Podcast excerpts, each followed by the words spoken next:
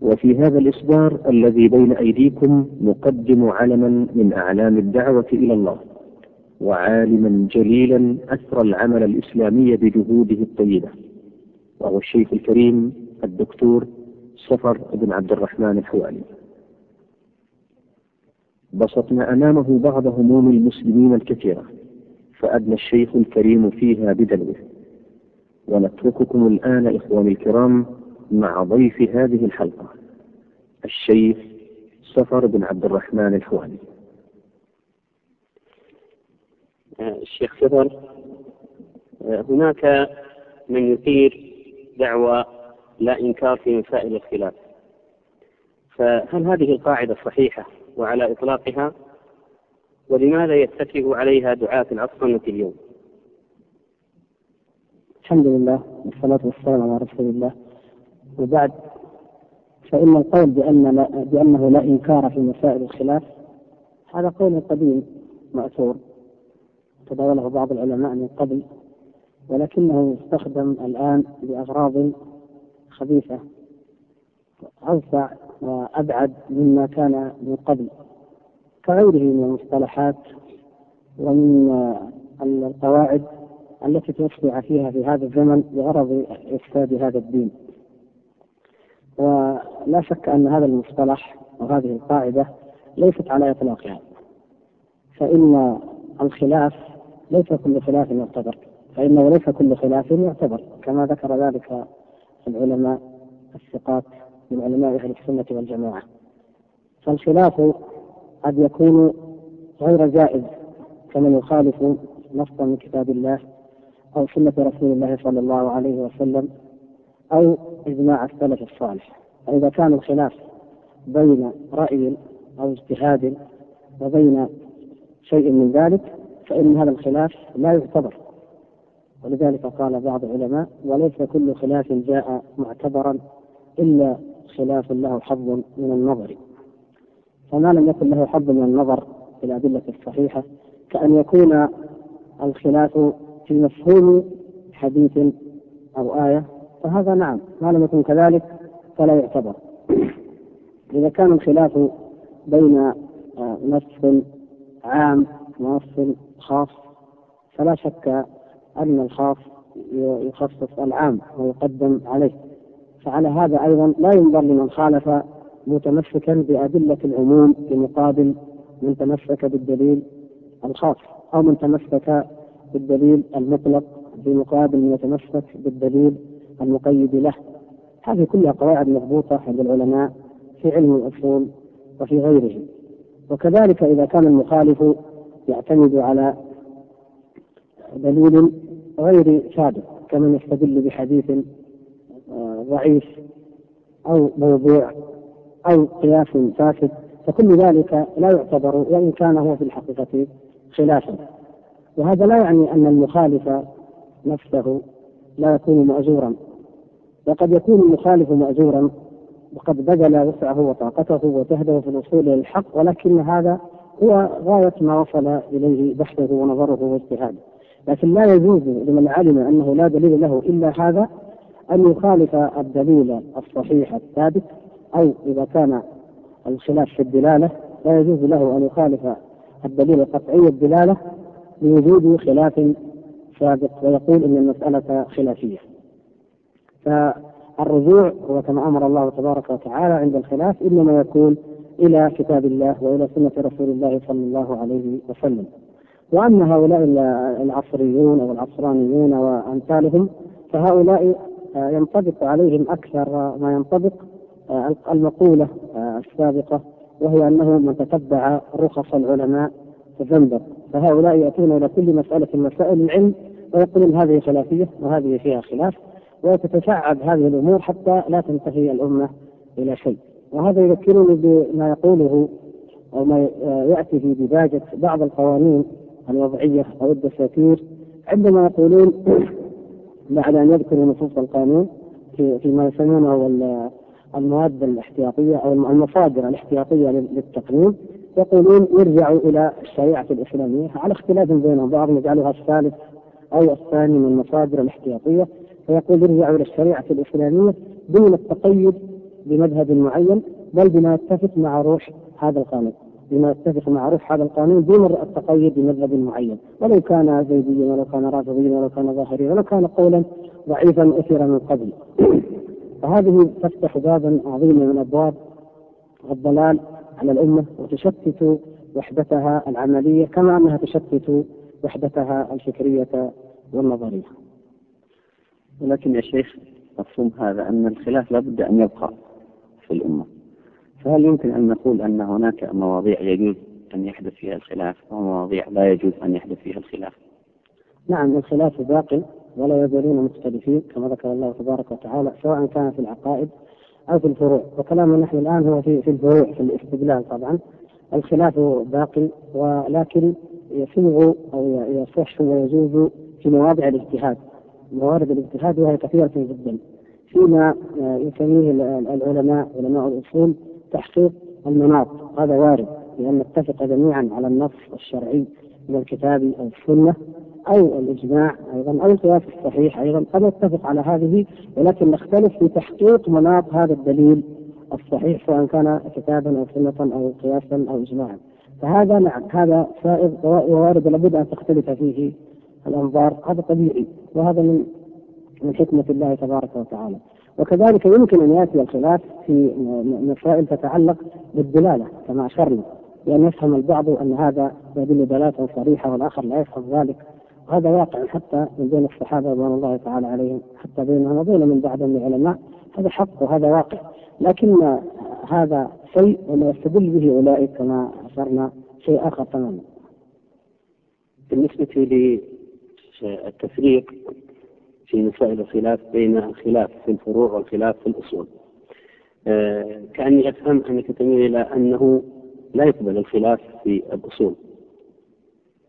فهل هذا القول على إطلاقه؟ هو ينبغي أن نوضح ما معنى الأصول اولا. فاذا نحن نقصد بالأصول آه، الاعتقاد الاعتقاد أي الأصول الاعتقادية وهي ما ما أجمع عليه السلف الصالح رضوان الله تعالى عليهم من أبواب الإيمان والعقيدة كما تعلمون أبواب الإيمان والعقيدة كثيرة. هذه مجمع عليها والمخالف فيها لا يكون مجتهدا وإنما يكون مبتدعا.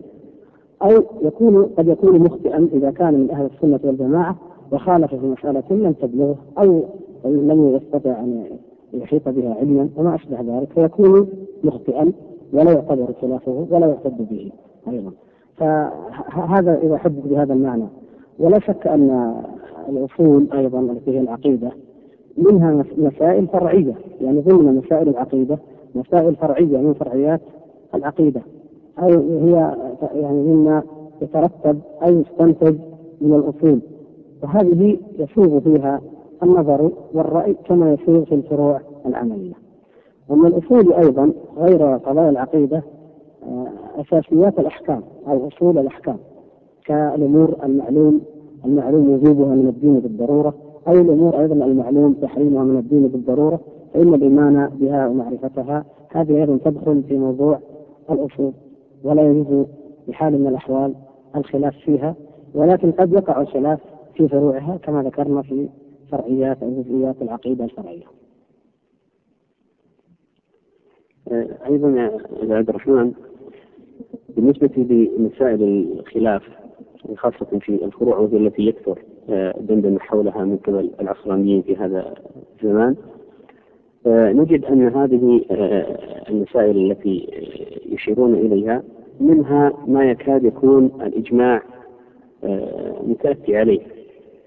وإن كان هناك آه، من خالف لكنهم قلة يعتبرون شواذ. وهناك مسائل نعم الخلاف فيها دائر.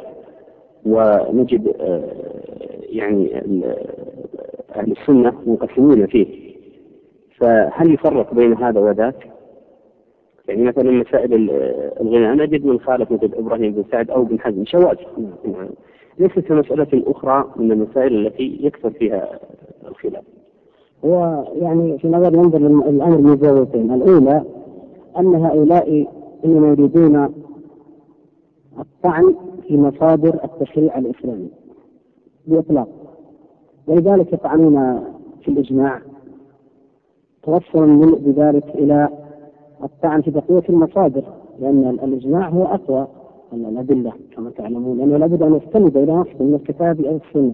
فمع دلالة النص يضاف إلى ذلك أيضا الإجماع في فهم النص ودلالته. فيطعنون في الإجماع ويطعنون في القياس مهما كان جليا يطعنون في القياس في الجملة ويطعنون في دلالة نصوص الكتاب. والقرآن حمال وجوه كما ذكر ذلك وترى عن السلف. ثم يأتون إلى السنة فيطعنون في ثبوتها إما جملة وإما بعضها دون بعض كما هو آه، على اختلاف مشاربهم ومواردهم هذا جانب. هم يريدون أصلا هدم مصادر التشريع من جهة. الأمر الآخر أنهم يأتون إلى خلاف حقيقي وموجود كما تفضلتم في مساله الغناء مثلا. لكن كيف يتناولون هذه القضية؟ لا يتناولونها كما كانت تتناول من قبل أن يقال هذه مسألة فيها قول نحن نرجحه ونميل إليه. ليس هذا فقط. إنما مثلا آه، أحدهم كتب كتابا مستقلا عن هذه المسألة وبعض المسائل الأخرى سماه آراء تقدمية في الفكر الإسلامي فاعتبر أن قول ابن حزم وأمثاله في مسألة الغناء وأنه حلال أنه رأي تقدمي عصري وأنه مساير لروح العصر والحياة وأنه سبق من أتى من بعده من من المتأخرين ورأوا أن هذه أن الموسيقى وأن الغناء ضرورة عصرية إلى آخر ذلك. فرأى أن هذا هو الرأي التقدمي وأن الذين رأوا تحريم الغناء هو رأي بالمقابل يكون رأيا رجعيا مع أنه هو الثابت وهو الصحيح.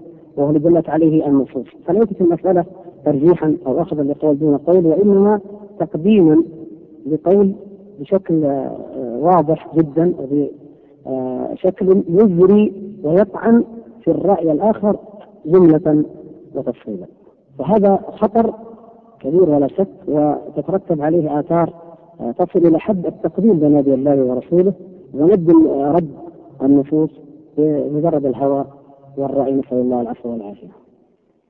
إذا هذا يفضي إلى الطريقة التي يرجحون بها في مسائل الخلاف وهذه الطريقة أنا بحسب معرفتي أنها طريقة لم يسبق إليها أحد من العلماء وهي أنهم ينظرون في مسائل الخلاف ويرون الأنسب لما يزعمونه من أمور العصر وهو الحقيقة الذي يوافق الهوى. الهوى نعم. لكن طريقة العلماء السابقين يوازنون بين الأدلة من حيث قوتها وقوتها وضعفها نعم. وفي مرجحات أخرى كما يعني بلغت عند العلماء أوجها كثيرة. فهل هذا هذه الطريقة التي يرجحون آه، بها آه، يمكن أن يحكم عليهم من خلالها بأنهم آه، مبتدعة وأنهم خالفوا سبيل المؤمنين السابقين؟ لا شك أنهم كما شرنا وكما تفضلتم أن القضية هي قضية المعيار فلا معيار لديهم شرعي شرعية ليس المعيار هو معيار العلماء الذين ينظرون في الأدلة ويرجحون بينها بناء على مرجحات وعلى نظر صحيح واجتهاد آه، سائغ وإن كان قد يكون أحيانا خطأ. إنما المعيار لديهم هو الهوى وهو اتباع المتشابه وترك المحكم كما ذكر الله تبارك وتعالى. فهذه هذا الأصل عندهم. فهم يقدمون النصوص المتشابهة على المحكمة. ويأخذون بالامور المجملة يقدمون الأمور أيضا المجملة أو النصوص المجملة على المبينة. ويقدمون الآراء الشاذة الغريبة على الإجماع. كما في نظرية الطوفي وغيرها من الآراء التي لا تخفى عليكم التي يستخدمونها يعني نظرية الطوفي تقديم المصلحة على النص. هذا رأي شاذ لم يسبق إليه ولم يقل به أحد قبل الطوفي في القرن الثامن. ومع ذلك فإن هذا كان هو هو الآن الأكبر ما يعتمدون عليه. ولو تأملنا حقيقة لوجدنا أن هذا الأمر أن الهوى والدافع الأساسي أو مسارة روح العصر هو الأصل عندهم. ثم بعد ذلك أخذوا ينقبون فإن وجدوا قولا شاذا أو بعيدا أو مغمورا أو احتمال أن يكون شبهة أو شذوذا أخذوا به. ولهذا يرجعون إلى عموم الآيات التي يمكن أن يتسع مفهومها لمعاني واسعة جدا فيعارضون بها الأدلة الصريحة الأخرى. يعني مثلا لما ينظرون إلى الميراث وإلى معاملة المرأة مثلا يستدلون بقوله تبارك وتعالى يا أيها الناس إنا خلقناكم من ذكر وأنثى وجعلناكم شعوبا وقبائل لتعارفوا إن أكرمكم عند الله أتقاكم. هذه آية لا يشك أحد لأنها آية عظيمة من كتاب الله سبحانه وتعالى وتضع منهجا ومعيارا في التعامل بين الناس لكن هم يعارضون بها الأحكام أحكام القوامة قوامة الرجل أحكام الميراث أحكام أخرى كثيرة يعارضون بها أحكاما. كثيرة وهكذا يعني قف على ذلك الأمثلة لا يتسع المقام لها. فهم يعني التكمية عفوا يعني هم بلا شك أنهم مبتدعة. وهذا هو المنهج وما كان عليه أهل البدع من جهمية وخوارج ومرجئة.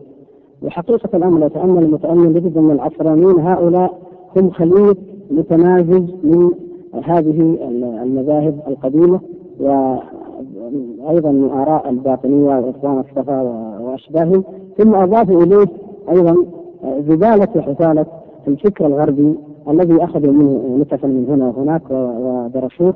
ولذلك ما يجدهم يجتمعون هم على أصول محددة أو على قضايا محددة، كل ما يجمعهم هو نفس هذا هذه الأصول وهذه المصادر وهذا التراث، ثم بعد ذلك يطلق العنان للشهوات والآراء والشبهات تتراوح وتذهب بالامه يمنة ويسرا. فإن قالوا آه، أن نحن مجتهدون وهناك قاعدة تقول لا إنكار في مسائل الاجتهاد فماذا يقال؟ القاعدة يعني قد تقدم الكلام فيها وأما القول بالاجتهاد فهذه دعوة مردودة لأن المجتهد له شروط والعلماء بينوا شروط الاجتهاد من العلم بكتاب الله وسنة رسوله صلى الله عليه وسلم ولغة العرب ووجوه الخلاف والاطلاع على على كلام الأئمة في هذا الشأن سواء كان الاجتهاد اجتهادا مطلقا أو اجتهادا في قضية معينة فالاجتهاد له شروط. وهؤلاء آه، بعضهم نعرفهم شخصيا ونعرف كتبهم يجهلون الكتاب والسنة جهلا فاضحا.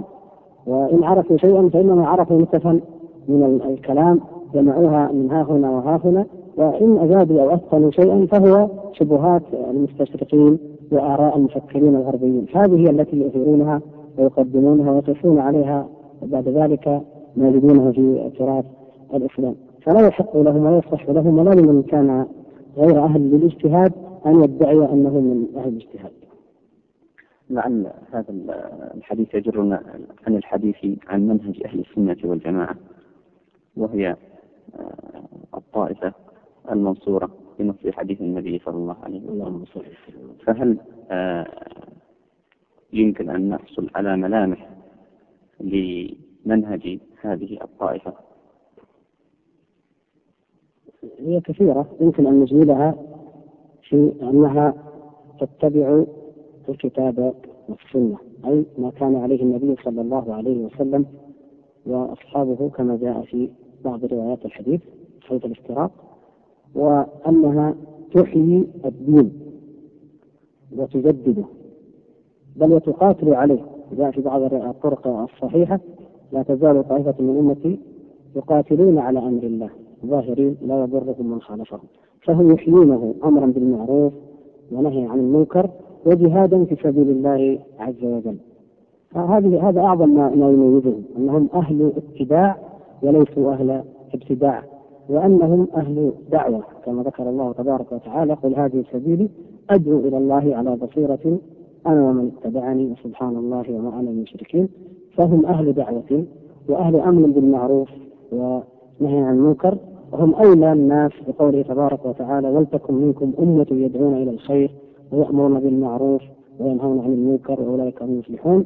ويترقى أمرهم ودعوتهم من بيان الحق وتبليغ السنة وإحيائها سواء منها السنة الاعتقادية أو العملية أو القولية إلى أن يصل الأمر إلى إنكار المنكر باليد ثم إلى أن يصل إلى جهاد الكفار والمنافقين وهو أعلى درجات الجهاد. كل ذلك من صفات أهل السنة والجماعة.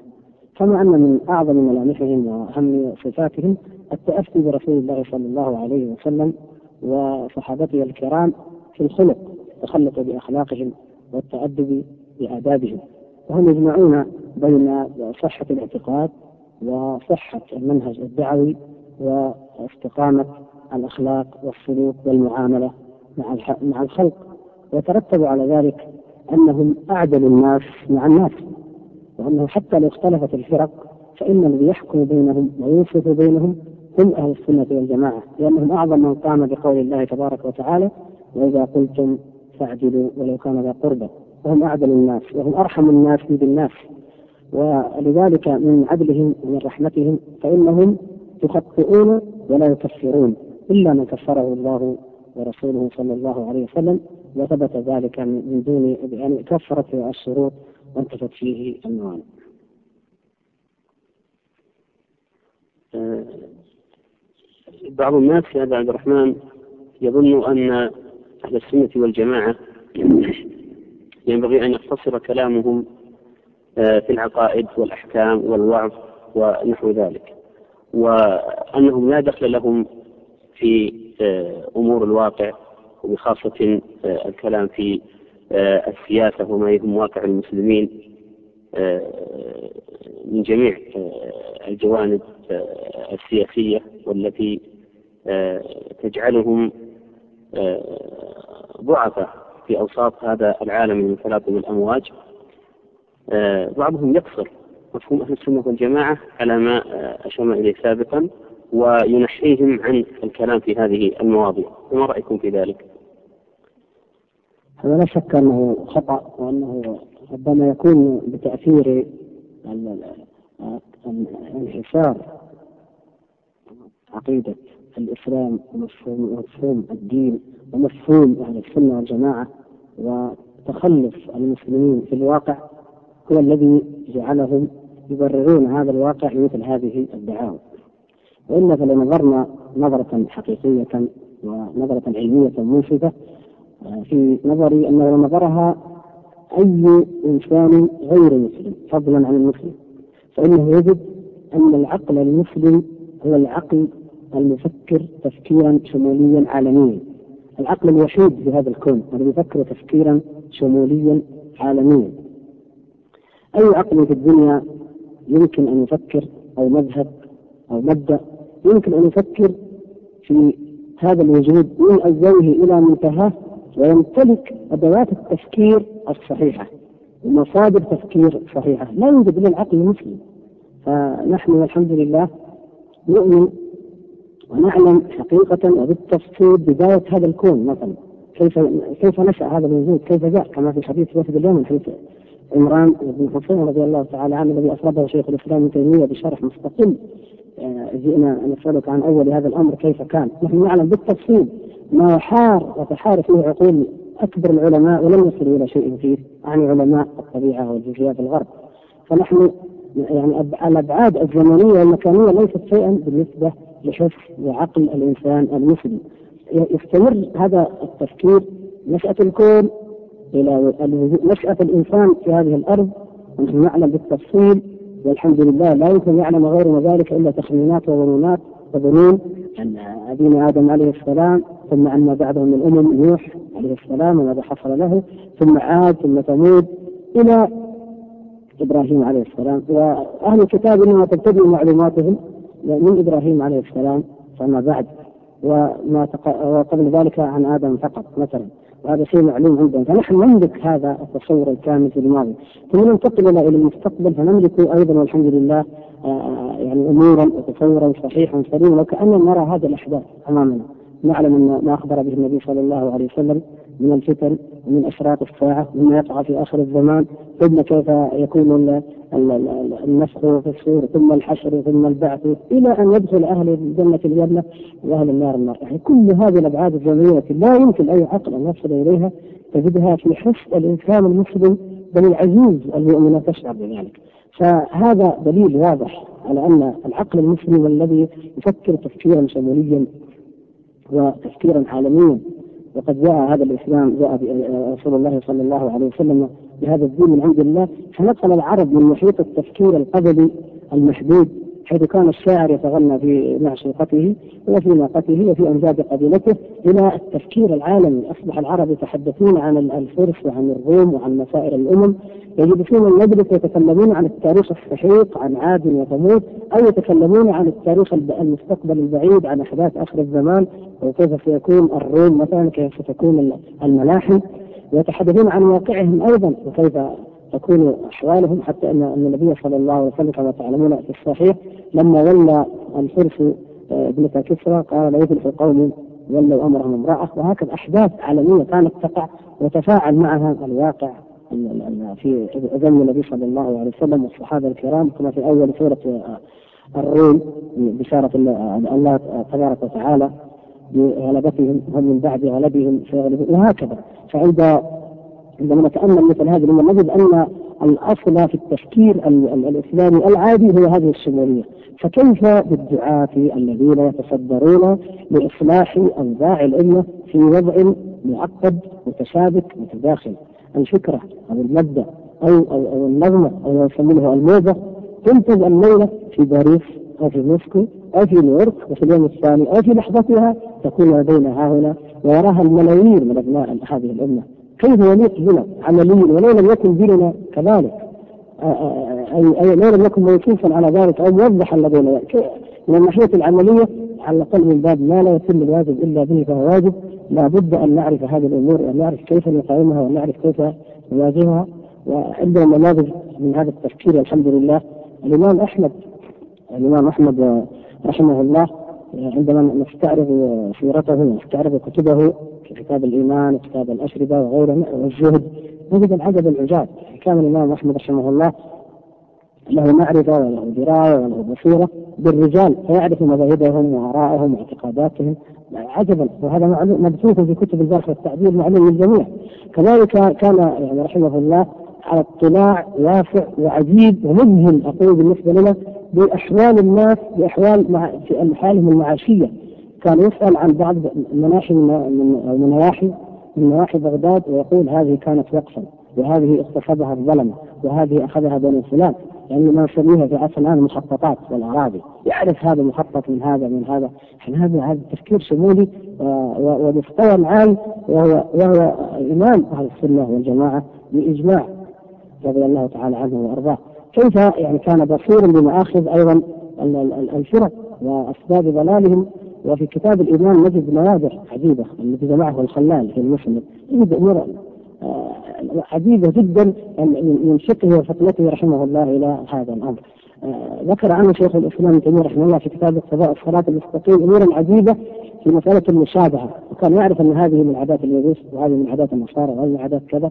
مما لا نعرفه نحن مع الأسف الآن بل قد يكون في بيت أحدنا أمور من شعائر النصارى أو المجوس فربما تكون في ملابس أهله أو مع أبنائه وهو لا يعلم بها. هذه ليست ابدا منهج أهل السنة والجماعة. وإذا انتقلنا إلى مثال آخر نجد شيخ الإسلام ابن تيمية وقد ضرب في كل علم بفهم فعندما يسأل عن مسألة جزئية يبتدع من كلام اليونان فيها وينقض كلام أرسطو وافلاطون ومن بعده ثم يعرج على الفلاسفة الآخرين إذا إن كانوا من الهندوس أو غيرهم ثم يعرج على الفلاسفة الذين يسمون بالإسلاميين ثم يأتي على المعتزلة ثم يضرب على الرافضة ثم حتى يبين الحق. هذا منهج واضح. وكتبه رحمه الله هذه الكتب المجلدات النفيسة المتعمقة العظيمة ممكن أن تستخرج منها فنون وعلوم آه، في الفلك وفي الطبيعة بل وفي الرياضيات وفي أمور أخرى بل في علم الأحياء بل في علم السلوك وعلم النفس. علوم إلى الآن كثير من الباحثين في الغرب والشرق لم يتوصلوا إلى مثل ما توصل إليه شيخ الإسلام رحمه الله في هذه العلوم وفي هذه القضايا. فإنه يتكلم عن أي فن تشعر وكأنه من, من أهل. حتى عندما يتكلم عن انحرافات آه، المشعوذين والسحرة يتكلم عنها كلام البصير العارف كيف يمخرقون وكيف يستحيلون على العقول العامة بهذه الأعاجيب والمخاريق الكاذبة. حتى دعاوى النصارى للمعجزات التي يسمونها المعجزات يبين بالأدلة العلمية كيف أنها تصل الشبال معينه ثم يوضع فيها زيت معين ثم تكون هكذا وهكذا. فدليل على خبرة واطلاع يعني بعض الناس الآن لا يدركوا إلا من كان متخصصا في في الكيمياء والفيزياء أو نحو ذلك. فهذا في الحقيقة هو الأصل. بل حتى دعوه الشيخ محمد بن عبد الوهاب رحمة الله تعالى عليه وهو النموذج الثالث والقريب من عصرنا يعني على أنها كانت محدودة الاطلاع من ناحيه الصلات الخارجية ولكنها كانت عالمية المنحى وعالمية التفكير وعالمية المنهج وكانت مستوعبة لواقعها في الجزيرة استيعابا كاملا كما كانت تتلمس المصادر عن العالم الخارجي. ولذلك انتشرت الحمد لله في أطراف إفريقيا وفي غربها وفي الهند وفي غيرها. فكانت دعوة منطلقة من واقع معين عرفته ودرسته وخبرته وأتقنته. فالحقيقة القول بأننا لا لا نفقه الواقع وأنه لا تنبغي معرفته أو أنها لا تجد معرفته هذا مخالف لما هو مقرر بالبداهة في العقيدة الإسلامية الصحيحة التي هي العقيدة العملية والتي هي الدعوة العملية التي تسعى إلى إقامة هذا الدين والذي لن يقوم ابدا إلا برجال يدركون هذه الأمور ادراكا صحيحا وعينا. نعود للحديث عن هذه الفرقة الناجية فرب رب سائل يسأل يقول كثر الحديث عن أهل السنة والجماعة وكل يقول لم لا تنضمون لأهل السنة والجماعة ويسأل يقول أين هم؟ أين هذه الفرقة الناجية؟ لكي ننضم إليها يا شيخ؟ نعم هو الوصية من الله تعالى ورسوله صلى الله عليه وسلم بالجماعة والاعتصام بكتاب الله وسنة رسوله صلى الله عليه وسلم. تعني في الحقيقة أمرين يعني الانضمام إليهم عضويا ولعل هذا الذي يشكل على الناس اليوم. يقول أين هم كأعضاء؟ أو كيف انضموا إليهم عضوا فردا مع أفراد مع مجموعة قائمة؟ ولكنه يشمل أيضا ما هو أهم من ذلك وهو الانضمام إليهم معنويا أي أن يكون الإنسان على منهجهم. متبعا لآثارهم مقتديا بهم. وهذا هو الأصل. المنهج هو الأصل. والاجتماع إنما يكون على المنهج. فالأفراد يجتمعون وفق المنهج وعلى هذا المنهج. فمن جهة المنهج موجود والحمد لله. محفوظ من حفظ الله عز وجل. ومن أراده فهو ميسر لمن أراده. أما الأفراد فايضا الحمد لله لا تخلو الأرض من قائم لله بحجة. ولا تخلو من أهل السنة والجماعة ولله الحمد. بل هم في هذا الزمن والحمد لله أكثر منهم منذ عقود المضى مثلا فهم موجودون. لكن آه الذي قد يخطئ فيه بعض الناس تصورهم أن أهل السنة والجماعة لابد أن يكونوا بالضروره حزبا سياسيا معينا أو حزبا من الأحزاب الموجودة على الساحة المعينة ولا الذي ينضم إليهم أو اللي يبحث عنهم ينضم إليهم والذي لا ينضم إليهم لا يكون منهم. وهذا غير صحيح لأن صور التجمع العضوي تختلف بحسب العصور وبحسب الأحوال.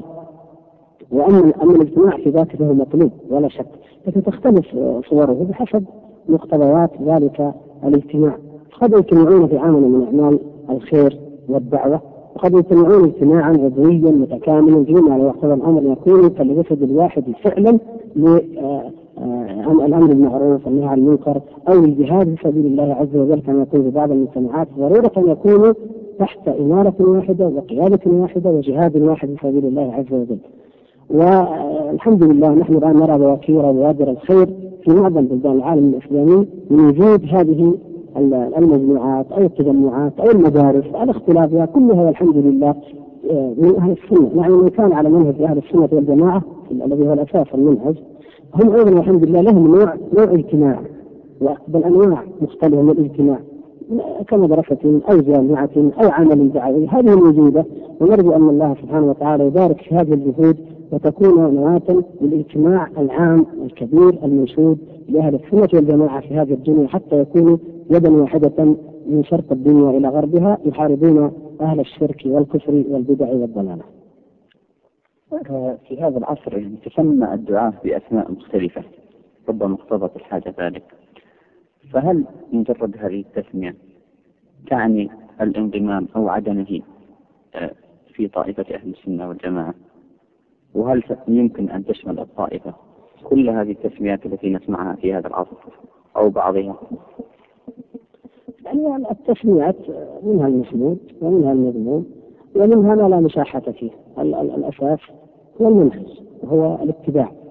فإذا كانت التسمية آه، لا تحمل أي مفهوم آه، للتحزب على غير ما أمر الله به ورسوله، لا لم تكن للتحزب على غير طاعة الله ورسوله، أو لم تكن تحمل مفهوما اعتقاديا معينا أو اقتداء وانتماء إلى أحد غير رسول الله صلى الله عليه وسلم بحيث يؤخذ أمره ويطاع ويتبع منهجه دين رسول الله صلى الله عليه وسلم.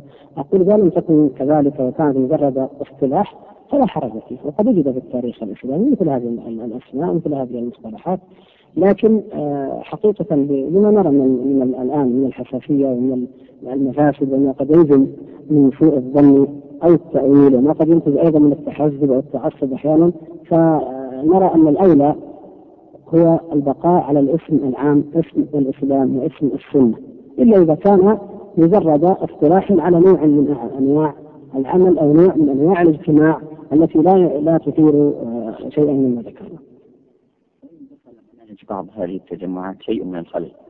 هل يخرجون من اسم أو أو مسمى أهل السنة والجماعة؟ أي نعم هذه قضية مهمة. الشيخ يطلب الأخ اعاده السؤال. يعني لو دخل أيوه لا فإن دخل منهج بعض هذه الجماعات أو التجمعات شيء من الخلل فهل يخرجون من اسم أو مسمى أهل السنة والجماعة؟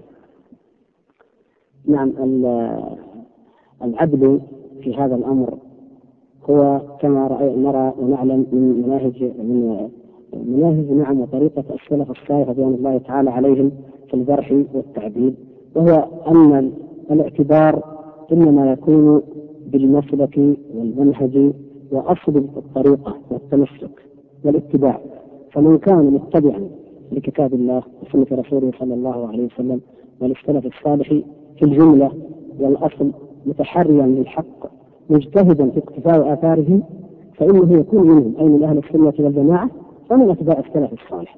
وإن أخطأ فإنه ليس بمجرد انتساب الإنسان إلى أهل السنة أو إلى السلف يكون معصوما بل ما يزال كل بشر عرضة للخطأ.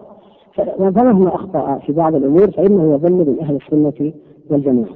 أما إذا كان الخلاف عن اتباع لأصل من أصول أهل البدع فإنه يلحقه ما يلحق أهل ذلك الأصل من الذم أو اللوم أو القدح أو الطعن. منها ما قد يكون مخرجا من الملة نسأل الله العفو والعافية. ومنها ما يكون صاحبه مبتدعا ضالا مذموما بحسب درجته. ولكن المقصود هو أنه نفرق أن نفرق بين الخطأ الذي لا يؤثر على المنهج وبين قصد مخالفة المنهج. وهذا واقع في القديم والحديث. حتى الآن نضرب مثلا بالواقع نتضح الماضي. الآن من دعاة الإسلام من يقول إن في الإسلام اشتراكية أو من يقول إن الإسلام يتعارض مع القومية. لكنك لا تستطيع أن تقول إن فلانا اشتراكي أو فلانا قومي بمعنى أنه مثل دعاة الاشتراكية المستوردة من الدول الشرقية أو تقول إنه قومي بمعنى أنه من أتباع الحركة القومية المعروفة المكشوفة. لكن متأثر بهم يميل إليهم في بعض آرائه وهكذا. هذا وقع. في القديم وجد مثل هذا. يقال فيه تشيع فيه إرجاء. يقال إنه قال بكذا ويكون هذا القول موافقا لأحد أقوال الطوائف البدعية. ولكن ذلك لا يخرجه عن دائرة أهل السنة والجماعة.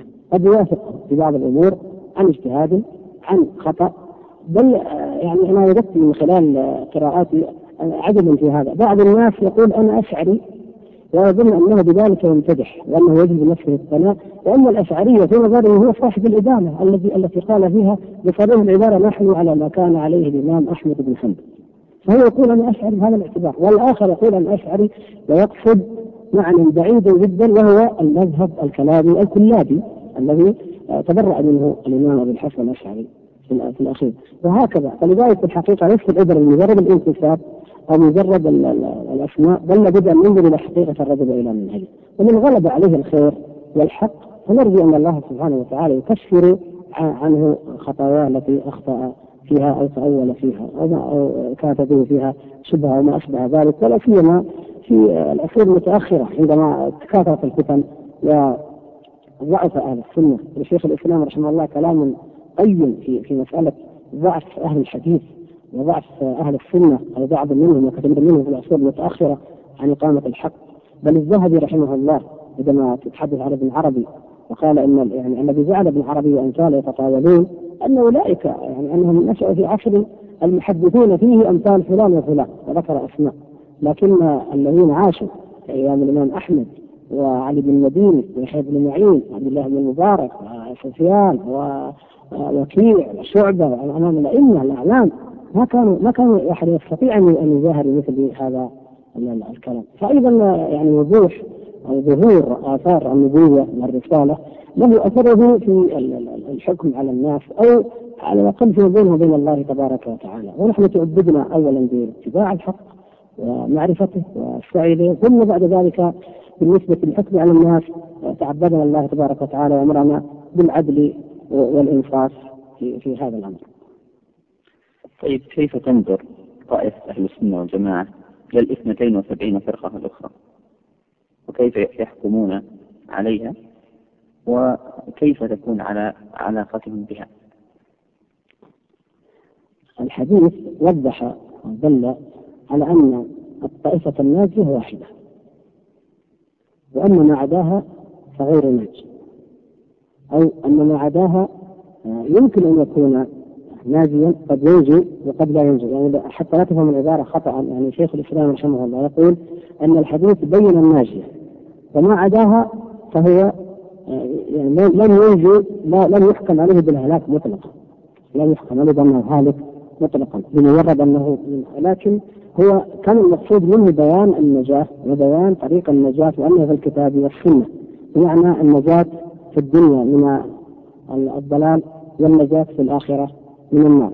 لكن لو أن أحدا انتسب إلى منهج آخر فلا يعني ذلك أنهم لابد أن يكونوا هالكين وأنهم لابد أن يكونوا جميعا من أهل النار ولا ولا ينالون النجاة. لا هذا أمر آخر. سبب سبب ذلك أن الناس لهم حسنات ولهم سيئات. فمن رجحت حسناته على سيئاته كأن يعتقد بدعة اعتقادية كما نعلم من يؤولون الصفات أو مثلا لديهم شبهة في باب القدر وما أشبه ذلك ولكن له فضل علم ودعوة وجهاد وأمر بالمعروف ونهي عن المنكر. فعند الله تبارك وتعالى تنصب الموازين والله سبحانه وتعالى كما ذكر عز وجل إن الله لا يظلم الناس شيئا ولكن الناس أنفسهم يظلمون. فالله تعالى لا يظلم أحدا وإن تكن مثقال ذرة يضاعفها. فهذا لا يضيع الله تبارك وتعالى عبادته وما وافق فيه الحق والسنة وسعيه واجتهاده وهكذا. لكن النازي بإطلاق المقصود الصحيح هو النازي بإطلاق هو من تمسك بهذا المنهج بإطلاق. أما البقية فالقول الصحيح والراجح أنها ليست خارجة عن أهل القبلة فالثنتان والسبعون فرقة من أهل القبلة. من خرج بهذا الاعتبار وعلى هذا المفهوم من خرج عن أهل القبلة فهذا خارج عن الثنتين والسبعين فرقة. طبعا هناك رأي آخر وجاء عن بعض السلف أنهم يرون غير ذلك يرون أن بعض الخارجين عن القبلة هم من الثنتين والسبعين فرقة. بمعنى أن الثنتين والسبعين فرقة تشمل من هو في دائرة الإسلام من أهل الملة من أهل القبلة وتشمل أيضا غيره لكن الصحيح والمعيار الضابط هو أن الأمة التي هي أمة الصلاة وأمة القبلة هي 73 فرقة. وأن من عداهم فقد فهو خارج عنهم. كما يخرج مثلا الباطنية لا تعد من طوائف الأمة الثنتين والسبعين مثلا وهكذا تخرج منها. فبهذا الاعتبار يدخل تدخل الثنتان والسبعون فرقة في أهل الكبائر. لأن قد حكمنا أنهم من أهل الصلاة وأهل القبلة. فتدخل في أهل في حكم أهل الكبائر. وحكم أهل الكبائر معروف ومقرر في أهل السنة في أصول أهل السنة والجماعة. بداية الوجه الثاني. فتكون هذه كبيرة آه، علمية واعتقادية كما تكون لدى بعض الناس كبيرة عملية أو في المعاصي والفجور العملية والميزان آه، القسط عند الله سبحانه وتعالى هنالك في الآخرة. وعلى هذا الأساس يكون هذا التعامل إذا إذا قررنا هذا الأصل واعتبرناهم مسلمين فإن لهم آه، حق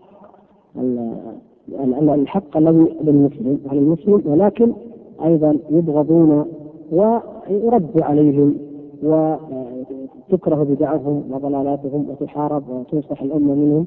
فلا يهدر حقهم بالكلية فيكونون كالكفار ولا يعطون الولاء الكامل كمن هو على الكتاب والسنة. أما على الاعتبار الآخر إذا قلنا آه، يعني أهل البدع وأهل الضلالة هؤلاء خارجون عن الملة فهؤلاء يأخذون حكم الكفار.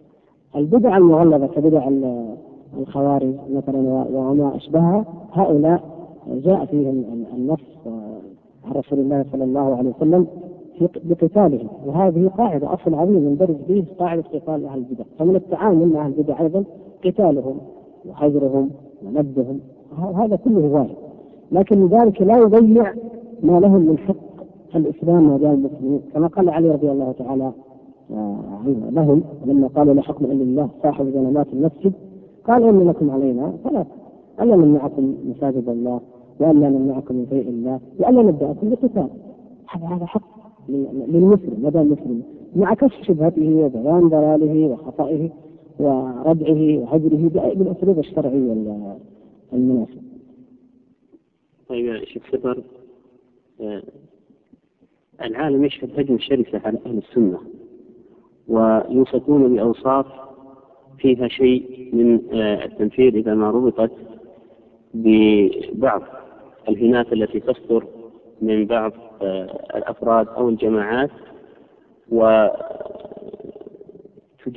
هذه آه، الأخطاء ومن ثم يوصف الجميع بهذا الوصف رغبة في التنفير منه. فمن هذه المسميات التي يوصف بها أهل السنة مسمى الأصولية. فما أسباب هذه الهجمة وما سر اختيارهم لهذا التوقيت في هذه الفترة من تاريخ المسلمين؟ الحمد لله. هذه من الابتلاءات وهذه من السنن الربانية. والله تبارك وتعالى يقول وكذلك جعلنا لكل نبي عدوا من المجرمين وكفى بربك هاديا ونصيرا. ومن نبي بعثه الله تعالى إلا أوذي. وقد قال ذلك ورقة بن يوسف لرسول الله صلى الله عليه وسلم عند أول نزول الوحي كما تعلمون.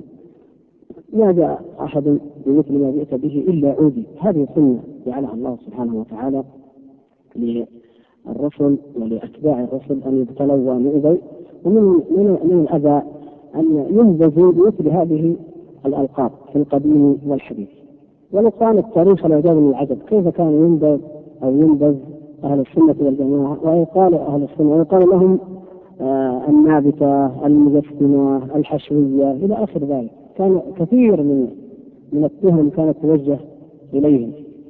بل لا نقول أنها التهم من أهل البدع فقط بل وقع بذلك بعض المؤرخين ممن هم من أهل السنة عن سنية وعن متابعة غير مقصودة.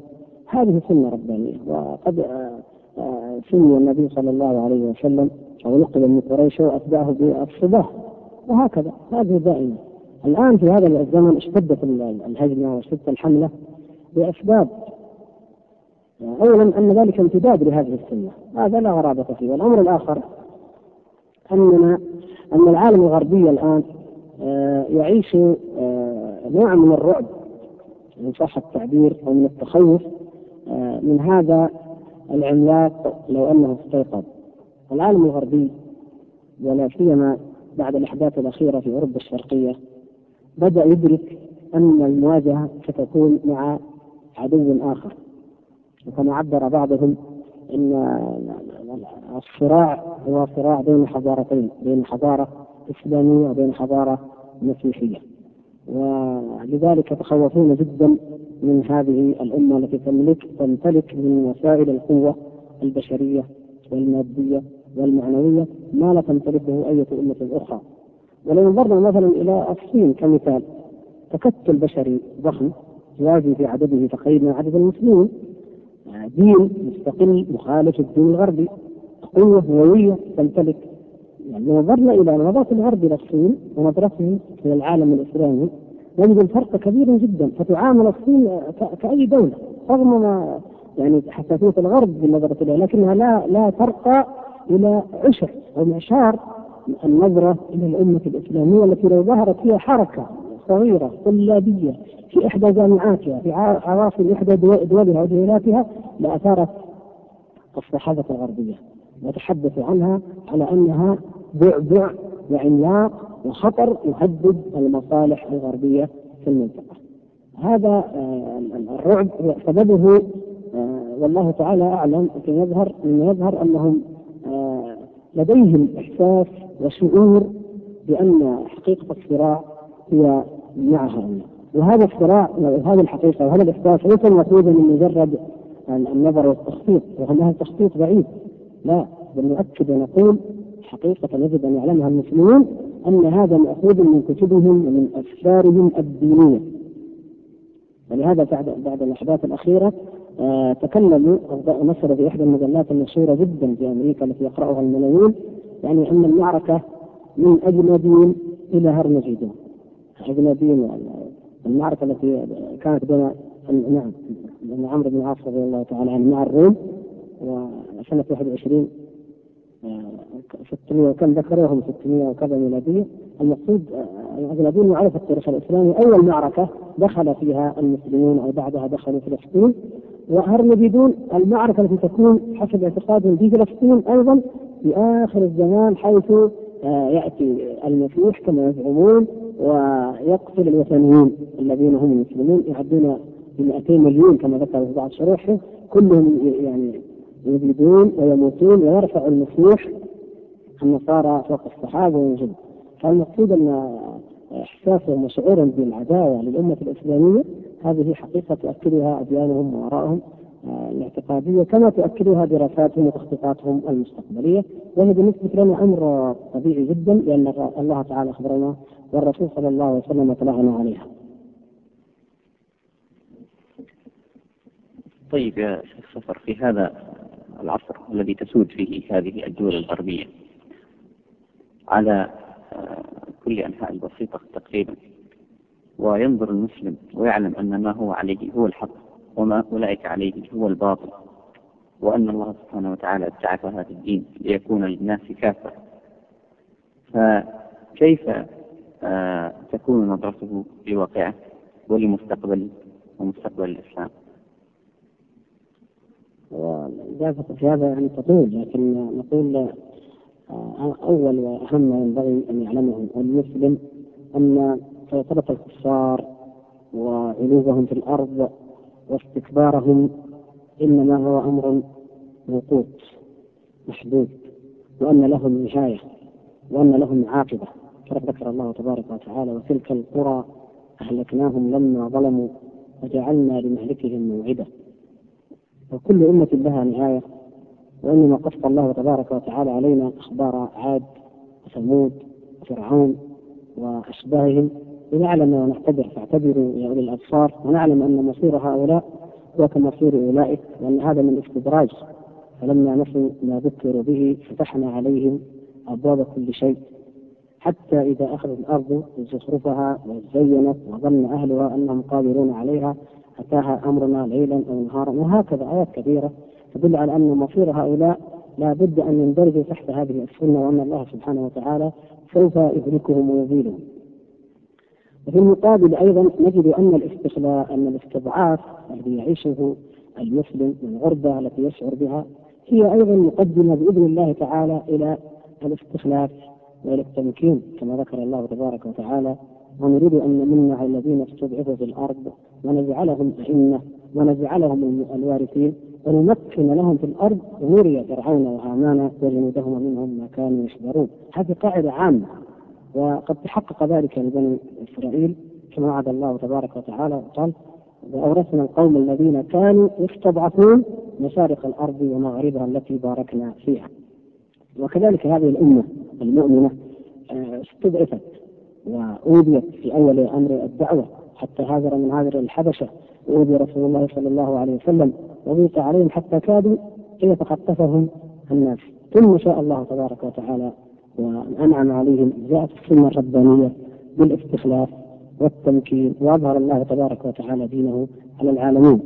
ونرجو وهذا وعد من الله سبحانه وتعالى نؤمن به ونصدق أن هذه الأمة ستعود بإذن الله تبارك وتعالى إلى الاستخلاف وإلى التمكين وإلى القوة وسوف يدين الله تبارك وتعالى هذه الدول وينالها ما نال الأمم قبلها. لكن الله تبارك وتعالى آه، سنة وهي أنه لابد أن يكون هذا بجهد منا أيضا نحن البشر وبعمل منا وهذا ما فعله النبي صلى الله عليه وسلم وأصحابه كما في غزوة تبوك وفي غيرها فكانوا آه، في الفتوحات واجهوا هذه القوى ونصرهم الله تبارك وتعالى عليها وأعدوا لها العدة بقدر ما استطاعوا وخذلوا في بعض المعارك وقتل من قتل من الصحابه رضوان الله تعالى عليهم في فتوح الشام وفارس وهكذا لكن في النهاية أظهر الله تبارك وتعالى هذا الدين فايضا لابد لنا مع هذا اليقين في وعد الله تبارك وتعالى وعدم اليأس أن نتوكل على الله وأن نعد العدة وأن نقاوم هذه القوى الطاغية المستكبرة في الأرض وحينئذ ينصرنا الله عز وجل كما وعد. الشيخ سفر بالنسبة لموضوع الأصولية وكما طرح قبل قليل أنه تستغل هناك بعض الأخطاء التي تصدر من بعض الحركات الإسلامية ومن ثم تشوه بها سمعة هذه الصحوة على وجه العموم.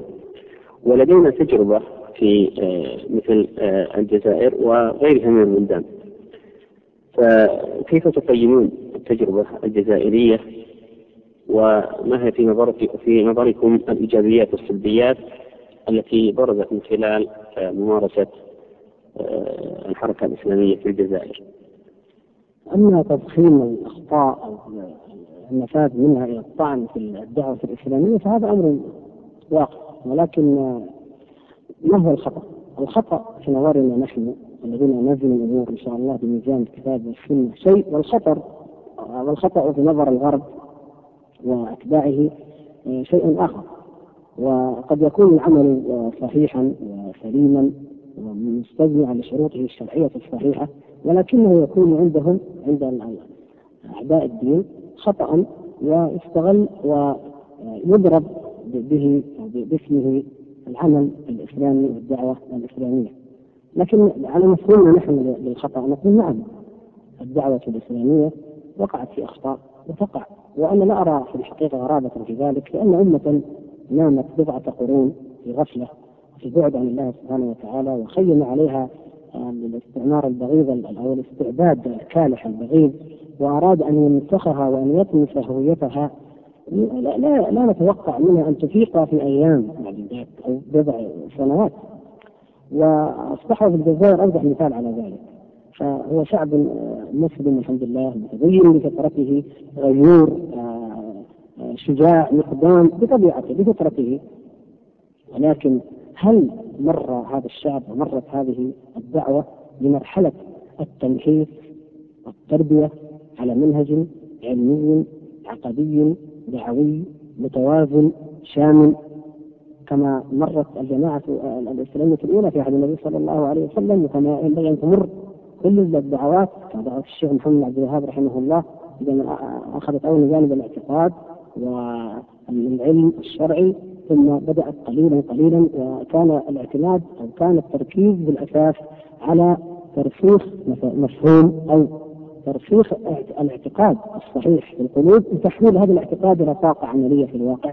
حقيقة أن الوضع في في الجزائر آه، كان فيه آه، نوع واضح من التعجل في قطف الثمرة وربما كان هناك أيضا شيء من آه، الإعجاب أو شيء من الأخذ بهذه الجماهير المتجمعة التي لا يوقفها الحماس ولا نشكك إن شاء الله في حماسها لكن الحماس وحده لا يكفي ولا بد من المرور بهذا المنهج بالتمحيص فيه. ولذلك نجد من من نقص على عقبيه من خرج من الصف الإسلامي بالكلية من باع نفسه للسلطة من فعل ومن فعل أشعار كثيرة تدل على أن الصف لم يمحص في الأصل. من حكمة الله تبارك وتعالى كما نجد في في في سيرة النبي صلى الله عليه وسلم هو القدوة. وكما تعلمون في آيات أحد مثلا هذه تفز عن عمران وغير ذلك نجد هناك تمحيص وابتلاء وتنقية للصف في النهاية ما كان أصحاب الضرار إلا فئة معدودة محصورة من المسلمين. فبقيت قلة قليلة ضئيلة من المنافقين تعيش في غمرة هذا المجتمع الضخم الكبير.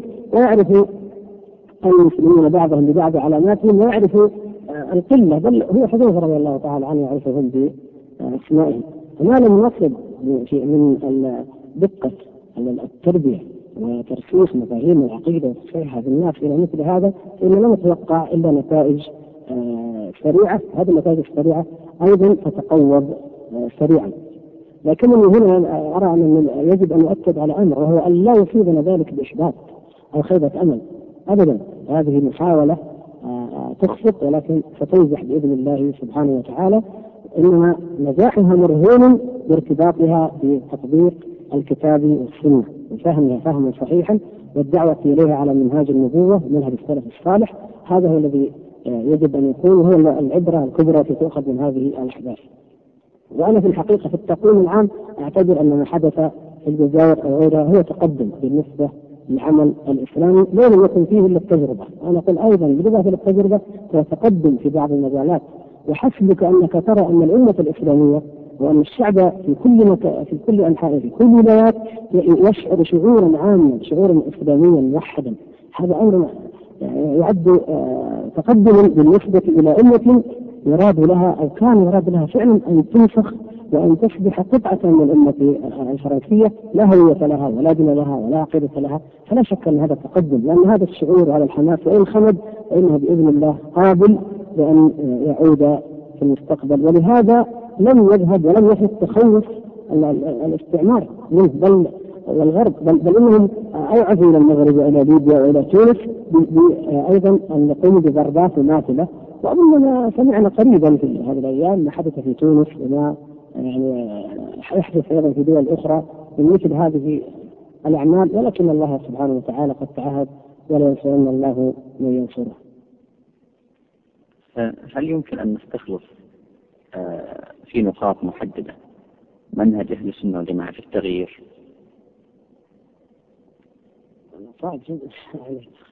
نقاط محددة. انما المقصود هو عمل التمسك بالكتاب والسنة من حيث المنهج. آه ثانيا الصبر على الابتلاء. هذا لابد منه. آه ثالثا الدقة في رصد الأحداث والتخطيط للمستقبل آه رابعا الأناة وعدم العجلة والاستعجال في قطف الثمرة بل لابد من التريث والتأني حتى تتمكن الدعوة عودها عودها وتقوم. والثقة وهي في نظري ضرورية جدا أن تكون الدعوة في كل مراحلها حتى في أشد مراحل الاستضعاف والأذى تكون واثقة من نصر الله سبحانه وتعالى وإظهار دينه واستخلاف هذه الأمة في الأرض. أيضا لابد من التعاون بين جميع فئات الأمة وألا تنحصر الدعوة في طائفة منها دون طائفة. فالدعوة تحتاج إلى العامل وتحتاج إلى التاجر وتحتاج إلى الجندي وتحتاج إلى الموظف وتحتاج إلى أصحاب المهن. وكل من له من يهمه أمر هذا الدين فالدعوة في حاجة إليه وهو محتاج في الحقيقة هو الذي محتاج إلى أن يؤمن بهذه الدعوة وأن ينصرها في محيطه وأن يقوم بها وكل ما يمكن أن أن أقوله فهو أجمله في أن نرجع إلى سيرة النبي صلى الله عليه وسلم وما ذكر الله تبارك وتعالى أيضا من سير الأنبياء من قبله ففيها النبراس وفيها المنهاج الواضح. يسمى أن أي تحرك لأي اتجاه إسلامي في أي بقعة من بقاع الأرض يضرب بشدة وتخشى الدول الاستعمارية من أن تكون للمسلمين قائمة. وما حدث في الجزائر وغيرها من البلدان من أكبر الأدلة على هذا. ونحن نجد أنهم الآن يتوجهون بدعوة براقة وهي ما يسمى بالسلام العالمي والنظام العالمي الجديد فما رأيكم في مدى تأثير هذه الدعوة على العالم الإسلامي؟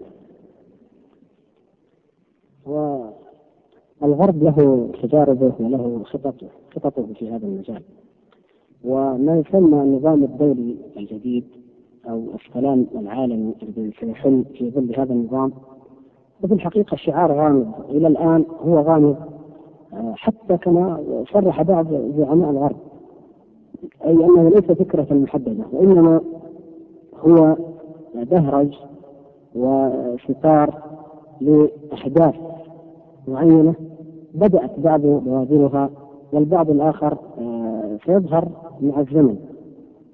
النظام العالمي النظام الدولي الجديد هو في حقيقته تمكين للدول أو العالم النصراني بزعامة أمريكا من السيطرة على العالم.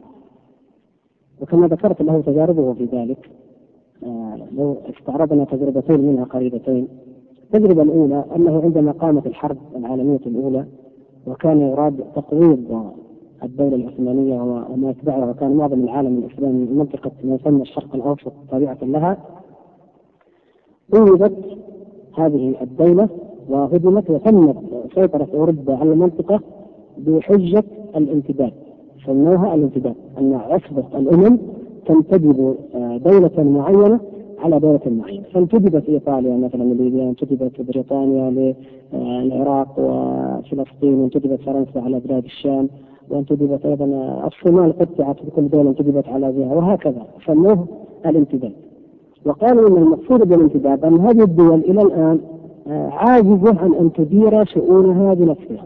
وتحت المظلة الدولية التي هي عصبة الأمم في ذلك الزمن تتم إدارتها انتدابا حتى تقوم على ساقها وتنهض وكما نعلم جميعا هذا هو الاستعداد الذي يسمونه استعمار هي حقيقته. آه، انكشفت الحقيقة وتجلت واضحة للدول كلها في العالم كله. قامت الحرب العالمية الثانية وأريد التخلص من هذه الصورة من صور الاستعباد فجاءوا بفكرة آه، تقرير المصير وتغيرت اللافتة الدولية من عصبة أمم إلى هيئة الأمم بميثاق آه، سان فرانسيسكو وقالوا لا بد من إعطاء الشعوب حق تقرير المصير الذي كل الشعوب تطمح إليه بمعنى أنها تستقل وتتحفظ يعني. هذا ولكن تقرير المسير هذا هو آه، مشروط وهو عليه مشروطا بأن تكون في المسار الديمقراطي وفي ظل الشرعية الدولية التي هي عصبة الامم. فالحلفاء هم الذين يمثلون الديمقراطية وأعداءهم يمثلون الاستبداد والدكتاتورية والعبوديه إلى آخره. وقامت الأمم المتحدة بناء على هذا الشعار وتسلط الطواغيت الخمسة الكبار على مجلس الأمن الدولي وعلى بقية العالم أيضا باسم هذه الشرعية الدولية المظلة الدولية وكان أكثر التركيز من العداوه كما نعلم جميعا على العالم الإسلامي الذي استبعد كليا أن يكون له وجود دائم في مجلس الأمن بل هو مطمع الدول جميعا وهو مطمح أنظار كل الغاصبين والمعتدين والمجرمين بنهب خيراته وثرواته وتقطيع اوصاله من من القيام بأي دور آه، حضاري أو دور رسالي في هذه الحياة. وعندما آه، برز العملاق الشرقي كما كان يسمى ووجد الغرب أنه لابد من أن يقضى عليه وعمل لذلك وأثمرت هذه الجهود فيما نراه هذه الأيام من هذا الانهيار المتسارع تلك الامبراطوريه الضخمة احتاجوا إلى آه، شرعية كما يسمونها أي مسوغ ومبرر آه، جديد للسيطرة على العالم ولا سيما على هذه المنطقة التي أصبحت كما أشرنا تمثل العدو الحقيقي في المستقبل للغرب. فجاءوا بشعار جديد هو شعار الشرعية الدولية والنظام العالمي الجديد هذا النظام تكون آه، أمريكا هي الشرطي الوحيد فيه الذي يملك مدججا بكافة أنواع الأسلحة والبقية هم من السكان الذين آه، لا يختلفون وإن اختلفوا فهذا الشرطيات يقمع هذا ويردع هذا ويسجن هذا ويضرب هذا ولكن تحت مظلة أنه يعمل باسم الأمم المتحدة والشرعية الدولية والنظام الجديد. والمستفيد الأكبر من هذه الشرعية كما المزعومة التي لا شرع لها لأن الشرع في الحقيقة هو ما شرعه الله سبحانه وتعالى هو الشرع الذي نحن نؤمن به نحن المسلمين المستفيد الوحيد منها هو اليهود بالدرجة الأولى في هذه المنطقة وأمريكا عموما بالنسبة للسيطرة على العالم وامتلاك ثرواته ومقدراته وفرض هيمنة الإنسان الغربي الدينية والأخلاقية والفكرية والحضارية عموما على بقية شعوب العالم.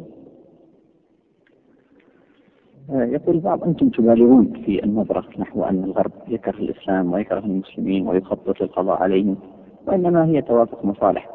فرأى أن مصالحه الآن تتوافق مع الإسلام ومع المسلمين فسعى نحو هذا التوجه.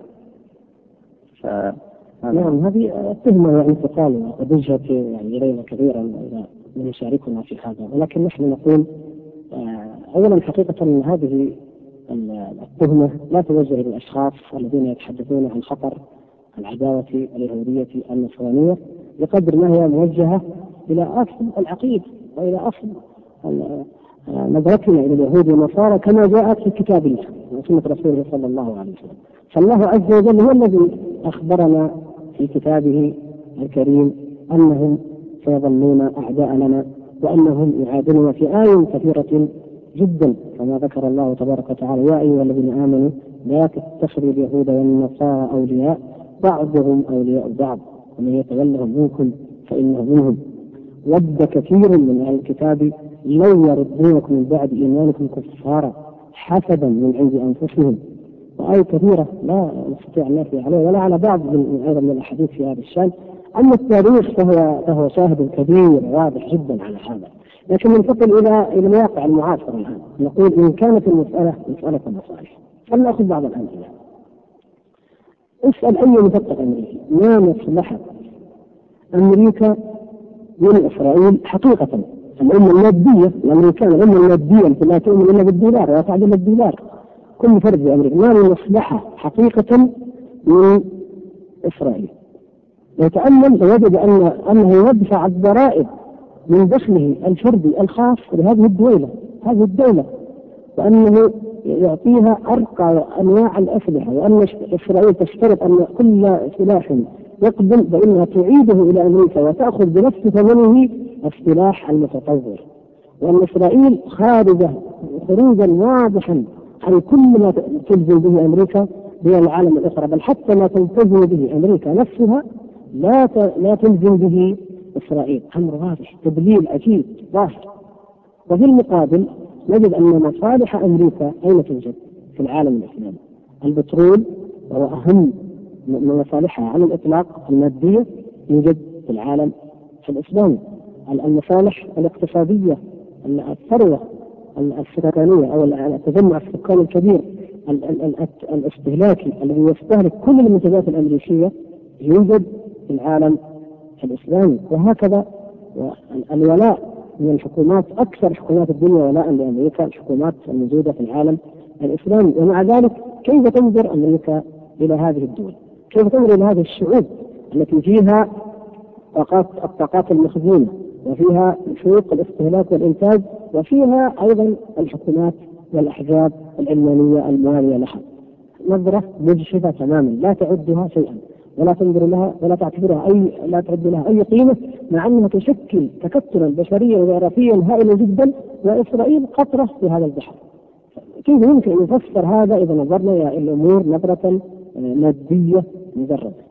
الأمر الآخر ننتقل إلى إلى مثال آخر غير, أمريكا السوفيتي كمثال يعني لماذا تكون مسألة المهاجرين اليهود من الاتحاد السوفيتي هي أعظم وأهم المسائل التي يبحثها الرئيسان في عدة اجتماعات والتي بناء عليها جعلت أمريكا الاتحاد السوفيتي الدولة المعامله تتعامل معامله معامله الأفضل بشرط السماح بهجرة اليهود إلى إسرائيل والنظر اليها على أنها قضية إنسانية مع أن حتى الجانب الإنساني مسؤول أن حشر مجموعة من الناس بالقوة وتحديد مسارات معينة لهجرتهم ورحلتهم إلى مكان معين وينزلون فيه بالقوة ثم منعهم من الخروج من هذا البلد بالقوة هذا لا يمكن ان يقال بأنه عمل انساني ومع ذلك فإن هذا هو الواقع أيضا بالتعاون بين أمريكا وبين روسيا. ثم ننظر إلى كيف تعامل روسيا وأمريكا الغرب كيف يعاملون الصين كما اشرنا أو كيف يعاملون الهند؟ نجد التعامل يختلف جدا. فلا شك أنها عداوه دينية كما ذكر الله تبارك وتعالى.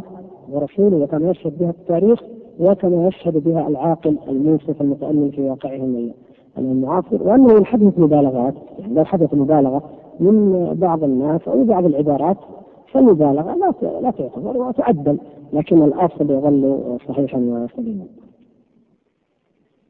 طيب شيخ سفر يعني في ختام هذا اللقاء لو كان هناك كلمة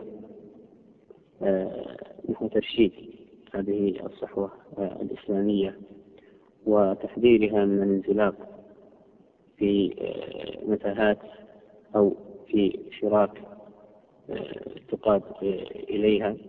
وربما كان ظاهر هذه الانزلاقات حسنا وبراقا ولربما وضعت عليه شعارات أيضا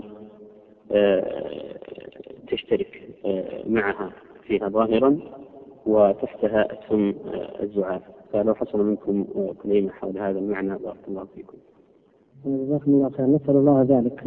ما دمنا يعني نتكلم عن الصحوة في الجملة ولا نخص يعني مكانا أو وضعا دون وضع فطبيعة أن تكون النصيحة عامة وهي ما نوفي به أنفسنا وإخواننا في الله في كل مكان.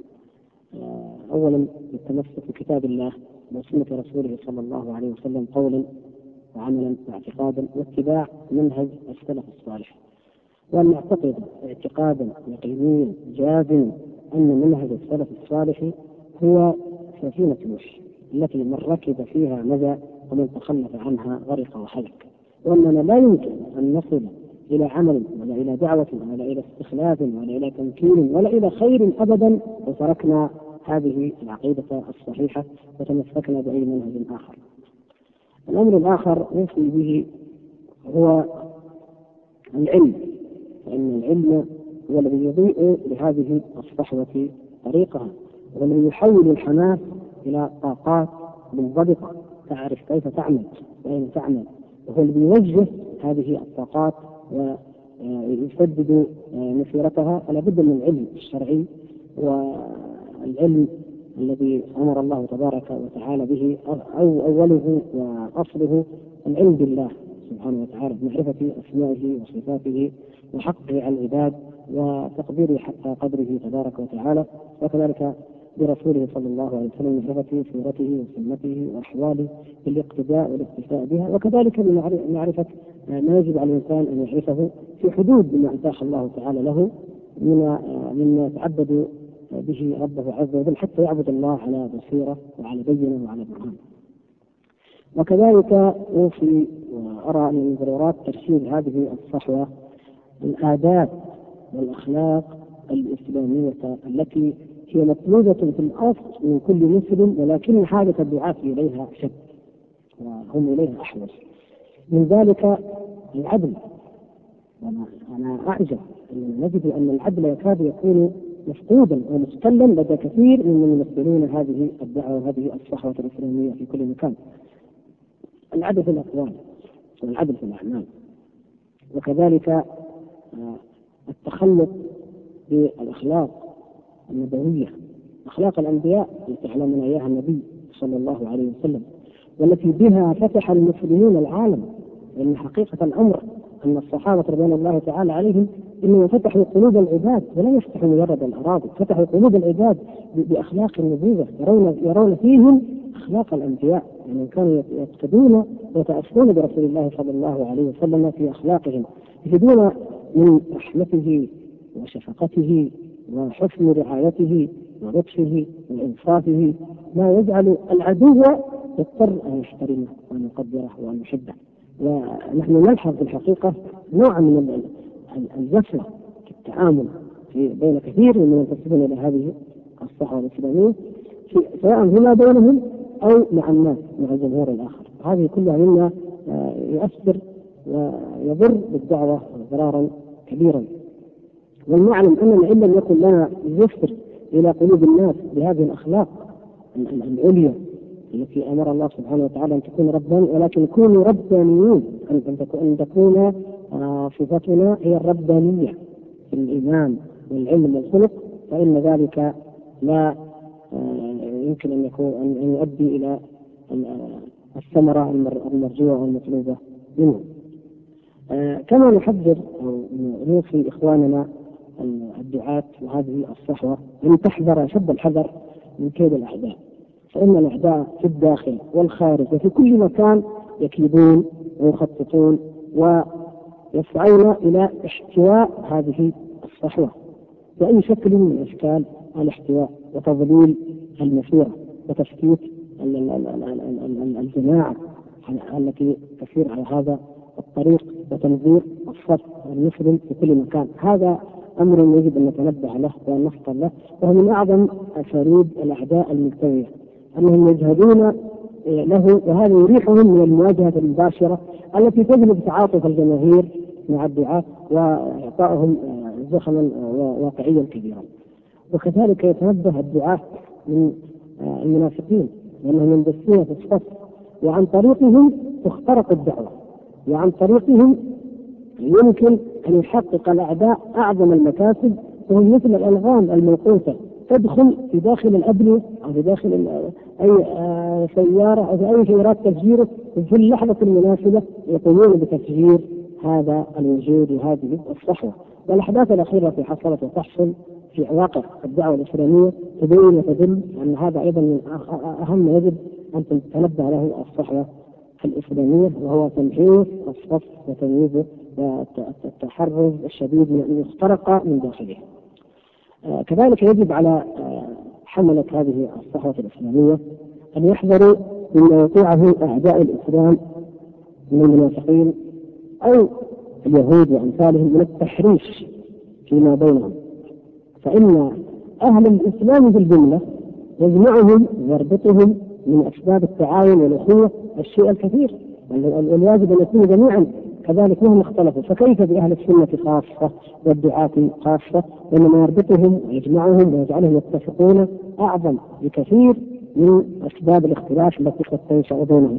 بل كل ما يقع من خلاف إن وقع فإنه يحل وفق هذا المنهج.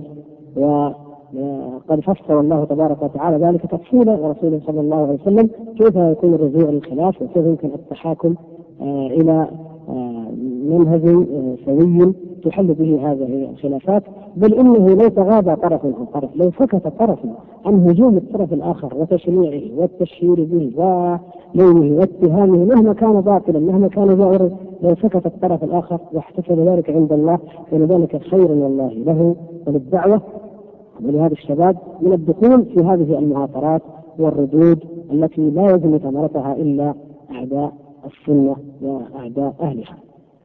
آه كذلك نوصي بأن يكون أهل السنة والجماعة يدا واحدة علماء وطلاب علم ودعاة وعامة.